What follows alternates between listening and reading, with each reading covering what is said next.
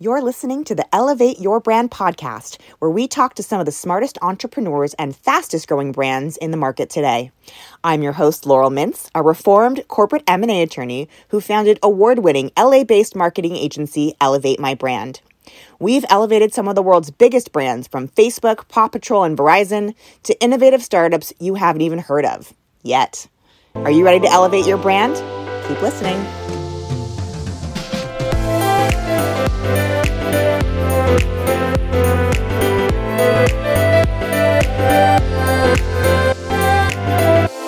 Hi, everyone, and welcome back to another episode of Elevate Your Brand. I, of course, am your host, Laurel Mintz, and I am joined today by Michael Schulman, who is the partner and chief investment officer of Running Point Capital. Michael, thank you so much for joining us today.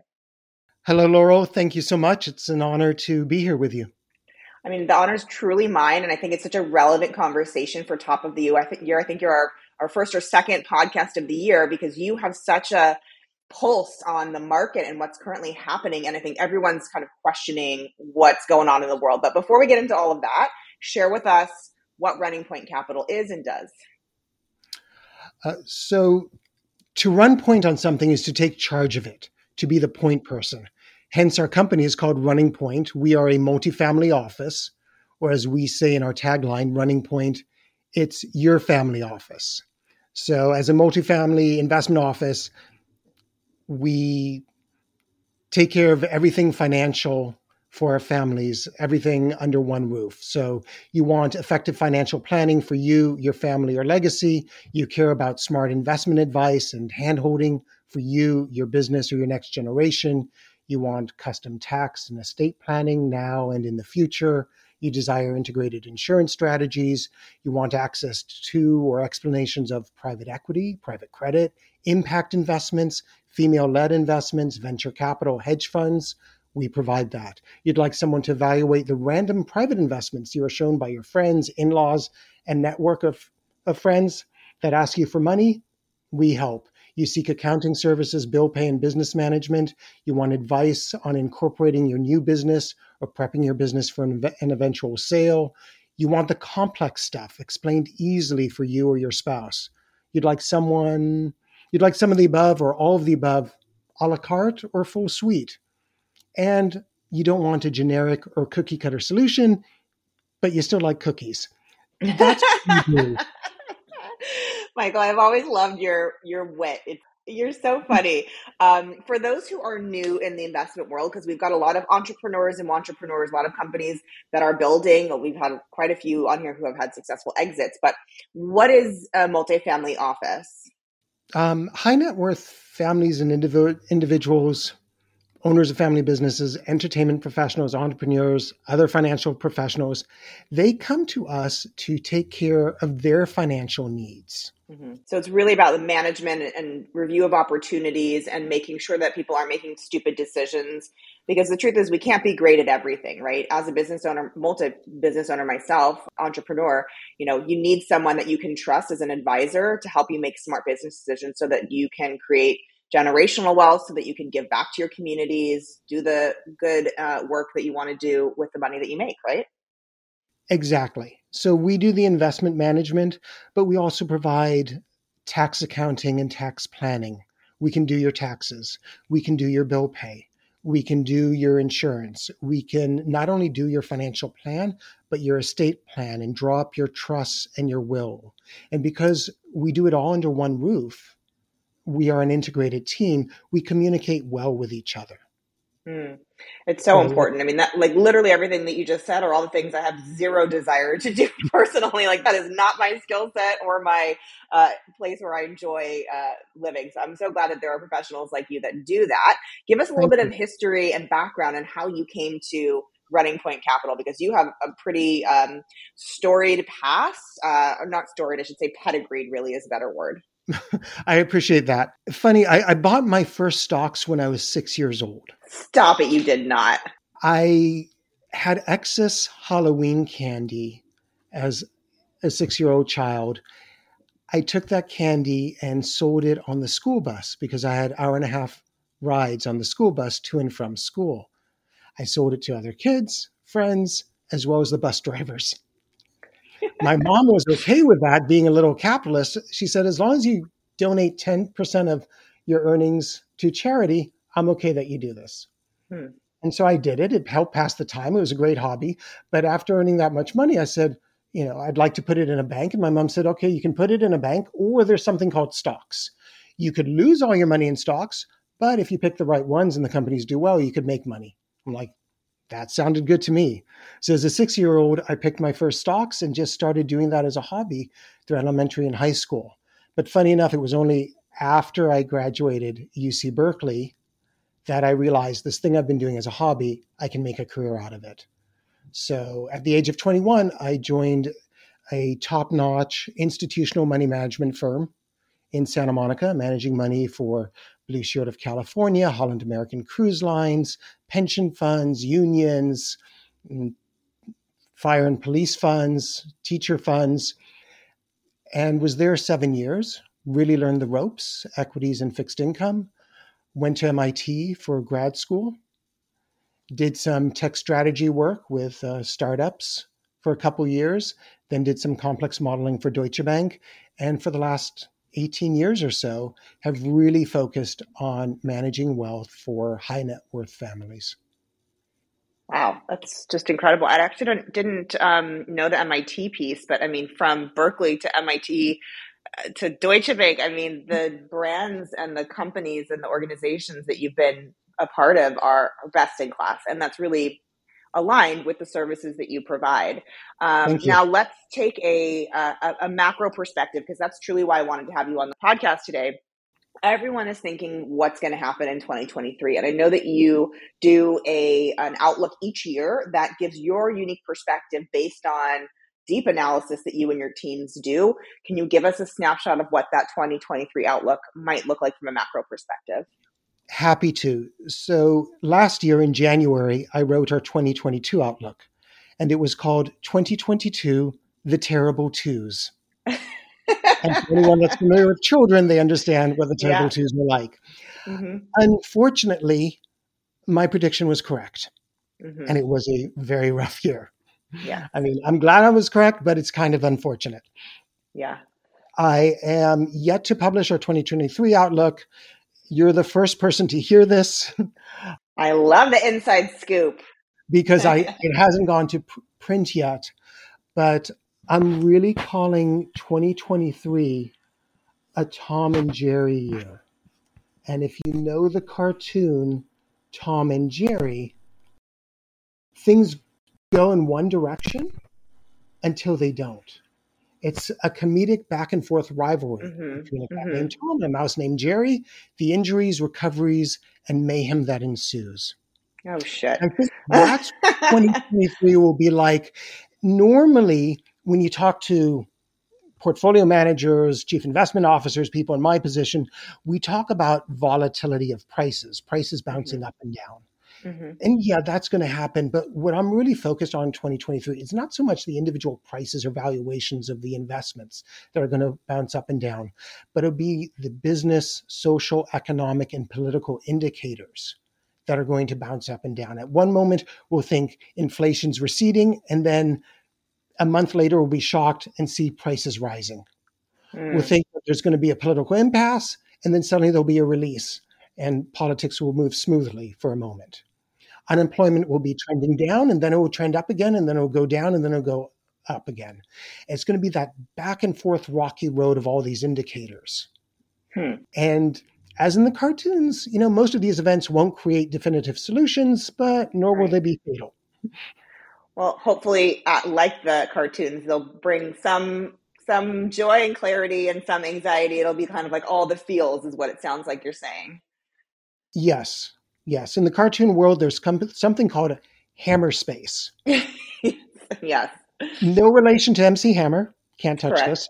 It's Correct. actually an extra dimension from which objects like hammers, mallets, anvils, anime, animals, cooking appliances, pianos, yep, pianos exactly magically, instantaneously are produced from. That's hammer space. Items can set up a brief gag or turn the tide of a story.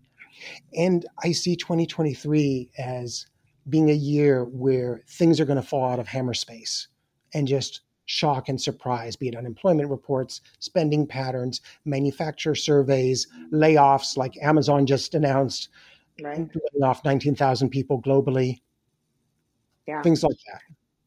Well, I have to say it's it's very rare that you find someone with your academia in terms of background that can so eloquently express a vision of a future from an, an, economic standpoint like this. And that's exactly why I wanted to have you on the show today, Michael. Like, it's such a unique perspective to be able to marry this really, you know, economic metrics, data driven conversation with the kind of tides of the of the year. And i think you've done it in a really beautiful way. I cannot wait to read that report.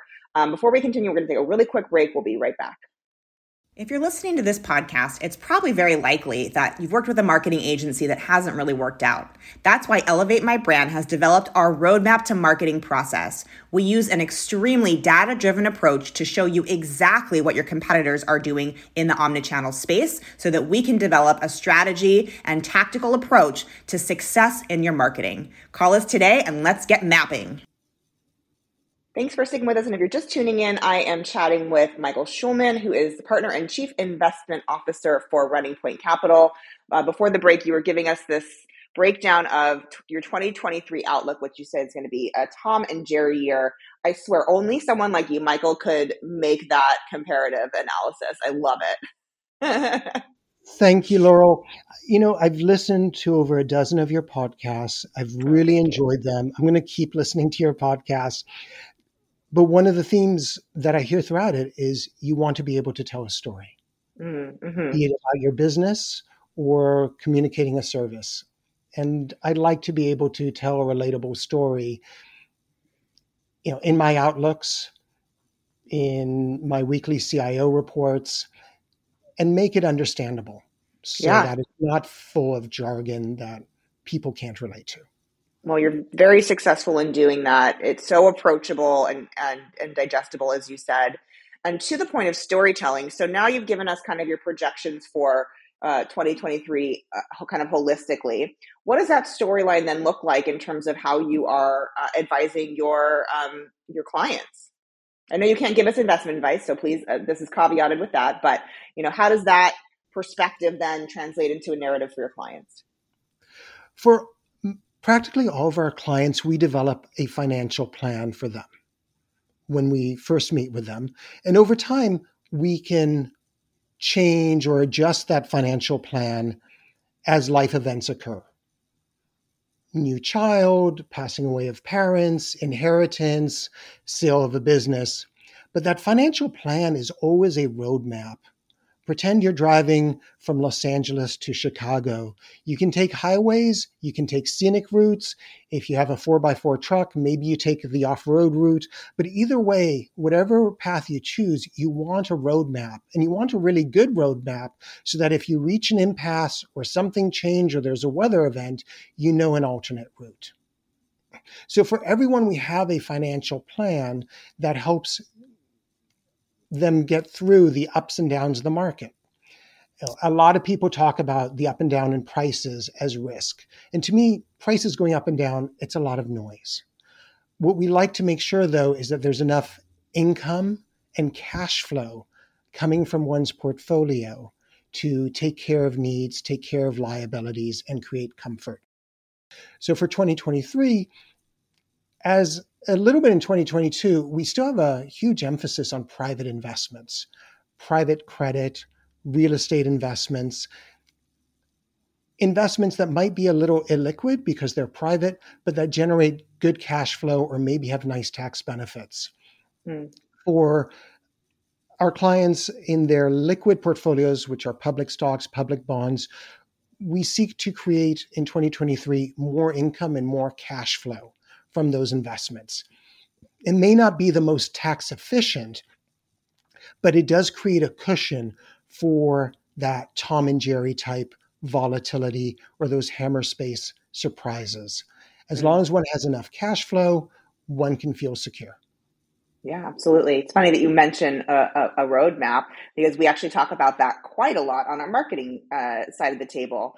So I totally resonate with that as a metaphor. And it is so important. It's not just important to to be able to hedge for against, you know, winds or, you know, uh, down power lines or whatever that might look like along that that that travel path, but it's really about having points of alignment and making sure that you understand how to plot from point A to point B as much as it is having that cushion, uh, you know, for the unexpected, I believe. I agree. So where where are you seeing? And this is going to be a very self serving conversation. Uh, okay. Where do you see early stage venture laying in this landscape? I've been reading so much about what people are projecting into 2023. I've seen that. Uh, and because of what we're building at Fabric, you know, early stage venture seems to be the projected winner for 2023. Are you uh, uh, in agreement with that, or do you have a different perspective? I like early stage venture for, for a couple reasons. One great thing about early stage venture versus mid stage or late stage venture capital is the small business tax credits that you get or tax advantage that you get for investing in an early stage business. Mm-hmm. So if you mm-hmm. invest in an early stage business with less than $50 million of assets, hold on to that investment for more than five years, uh, on a sale or realization, there's no capital gains tax. That's a right. huge benefit. Huge. And I think 2022 has brought valuations down to realistic levels. so venture funds that have a lot of capacity, have a lot of dry powder, have a lot of cash, and are able to start investing now, I think can find new ventures at reasonable valuations, certainly much more reasonable than a year, year and a half ago. Yeah, I totally agree with that. Promising playfield. I, on the other hand, I do believe venture capital firms are going to be more selective, mm-hmm. and investors are going to be more selective. So, for a company to be picked and invested in, it truly has to shine. I agree with all of that.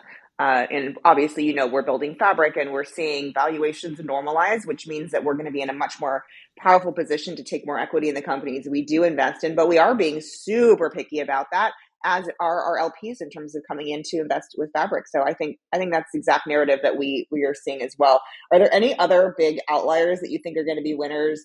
I mean, everyone's obviously super still freaked out about the crypto markets. Real estate's kind of a shit show. Public markets are, I don't know. Where are you else are you excited about what's going to grow and evolve in 2023? In the private areas, I'm still excited about opportunistic private credit, and I have been for the last several years. These are funds that can provide covenant heavy loans to good operating businesses. They're just high up in the capital structure, so they provide a lot of security and they can be opportunistic. So, if there is a downturn in the market, which may happen as we hit the rough roads of a Tom and Jerry year, they can take advantage of it quickly. Mm. So private credit, and I, we still like real estate. Again, if there's enough cash flow, certain areas need um, to, to still be figured out, like office space, real estate office space, still right. has a lot of issues. Yeah, I would agree with that. You know, brick and mortar retail seems to have come back it's doing quite well. You know, online shopping is nice and convenient, and I love it. But for a lot of people, in store shopping is entertainment. And if you do it with family, it's family entertainment. And people have realized that. So that's come back. Multifamily, otherwise known as apartment buildings, still a good area. Just like everything, though, your returns are going to be price dependent. It really depends on your entry price, just like with venture capital you know a, a, startup may be worth 5 million not 15 million you, right. you go in at the 5 million dollar level it's worthwhile you go in at the 15 million dollar level maybe not right it's all relative is what you're saying yes. um, is there any areas that you are a hard no against or again is everything kind of fluid at this point for you everything's fluid uh, based on price. I'd say we have talked a lot about crypto. We've become very smart about crypto over the last couple years and Web3. On the other hand, we've not advised or recommended any direct investments in it. Mm. That's and fair. that's sometimes the case. So, you know, I get smart about private equity, I get smart about venture capital, real estate, um, hedge funds, and sometimes we'll make direct recommendations to our clients in that. And other times, things like crypto, we get very smart about it, but we've not actually crossed the bridge where we can say we believe we should, you know, a client should invest in this crypto fund.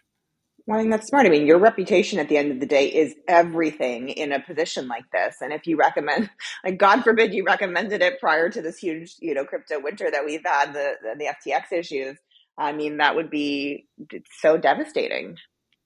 Yes. You know, we haven't left it for dead. We're still observing it. Right. So if we do Same. see something come up, you know, we'll try to jump on it.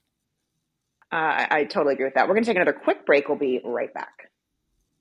Hi, guys, me again. I wanted to take a quick break to tell you more about our award winning agency, Elevate My Brand. We're a full service digital and experiential agency, meaning we do it all from event management to content creation, branding, web design, social media you name it, we got you. We're a small and scrappy team of both data nerds and quirky creatives, and we're here to make you look good. After this episode, let's chat about how we can elevate your brand and take you to the next level. All right, chatting with my friend Michael Schulman, who's the partner and chief investment officer of Running Point Capital. Um, so I have to ask this question, and I don't know if you truly know the answer, but I know you have a perspective on this. Are we in a recession or not? We are not in a recession. Um, I'm not using the word yet. I'll just say we're not in a recession period. Most of my peers, analysts, pundits are saying there will be a recession 2023. You know, part of me is a contrarian investor. When everyone says something's going to happen, often it doesn't.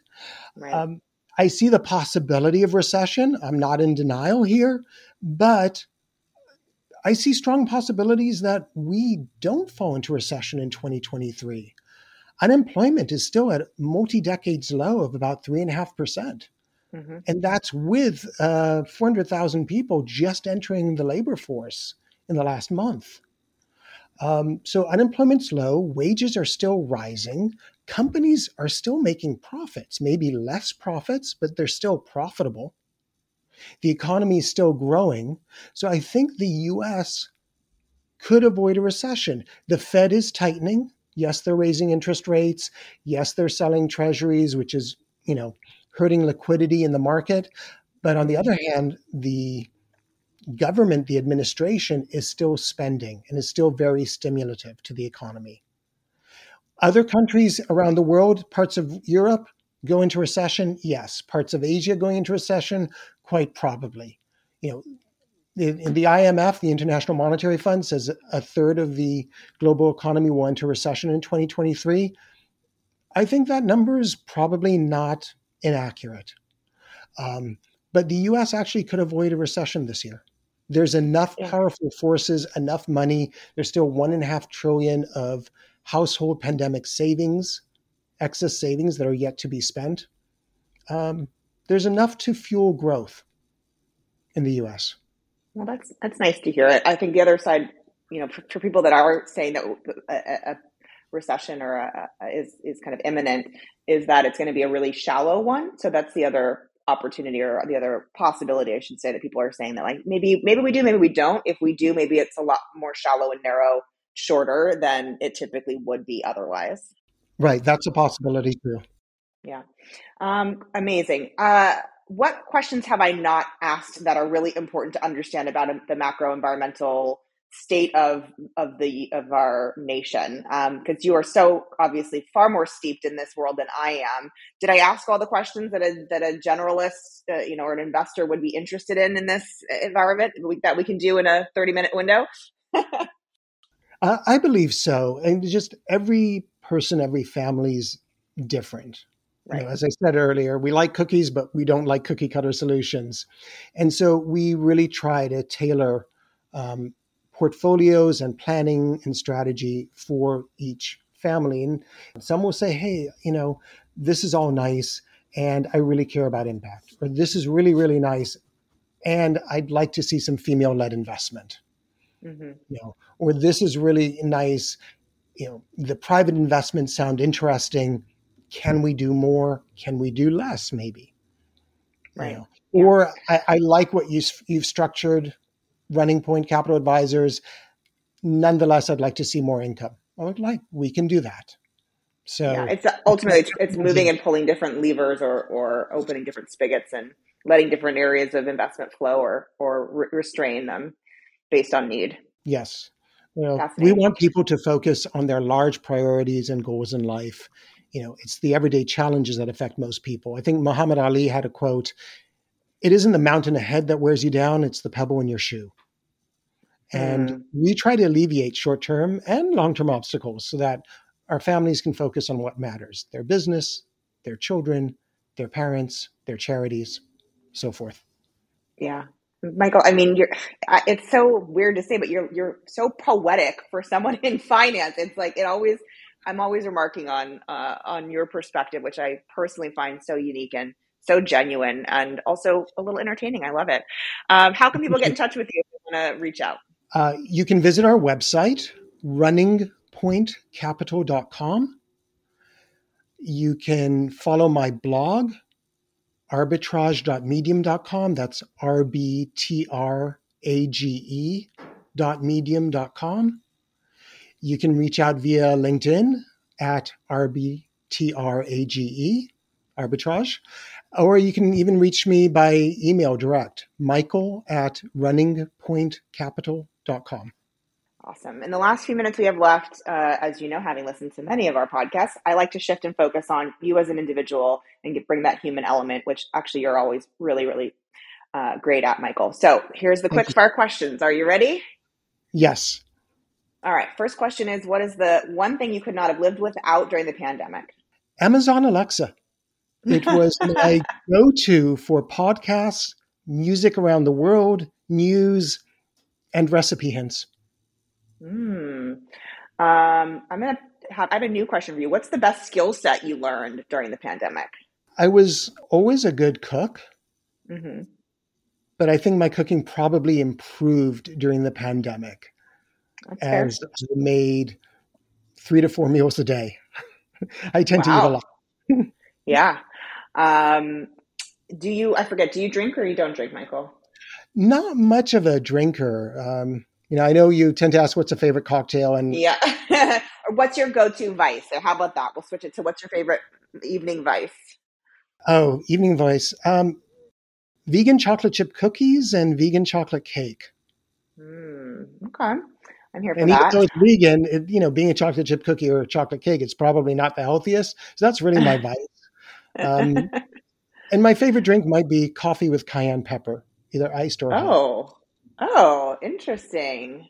I've never heard that one before. I might have to try it. Um, yeah, it's a kick. Yeah, I'm sure. Yeah, I've done the uh, that that crazy cleanse where you do the lemon juice, cayenne pepper, and honey. Uh, that's hmm. wild, mm. but I've never heard how to heard it in coffee. I bet that kickstarts the system real quick in the morning. um, yeah, you've obviously already been very successful in the work that you've done, but if you could wave a magic wand and predict anything for Running Point, what would that look like? if I could predict anything, I'd say the same path we're on, which is one of measured growth. Mm. We really we seek to grow our capabilities ahead of our needs rather than vice versa. Much of our growth has been through word of mouth recommendations from clients and peers in the industry, which is the greatest compliment and measure of confidence. Love that. Uh, and last but certainly not least, what is your favorite word and why? This could be something that's had meaning to you over time or something that uh, just pops in your head for this conversation. For decades now. Favorite word? Inconceivable. I love I love the novel and movie The Princess Bride. Yes. Oh. irony that comes with this word. Um, it also reminds me of Muhammad Ali's quote regarding the word impossible and if I just replace impossible with inconceivable, it's inconceivable is just a word thrown around by small men who find it easier to live in the world they've been given than to explore the power they have to change it. Inconceivable is not a fact, it's an opinion. Inconceivable is potential. Inconceivable is temporary. Inconceivable is nothing. I mean, It gave me it gave me chills, Michael. I always enjoy our conversations. You just bring such a joy and a light and such an interesting perspective to what could be a very dry universe. So I'm so grateful to have you on the podcast today. Thank you. Laurel, I've really enjoyed our conversation today, and I look forward to more conversations in person in real life. As do I. And thanks to everyone who tuned in. Stay tuned for more from Elevate Your Brand coming up next.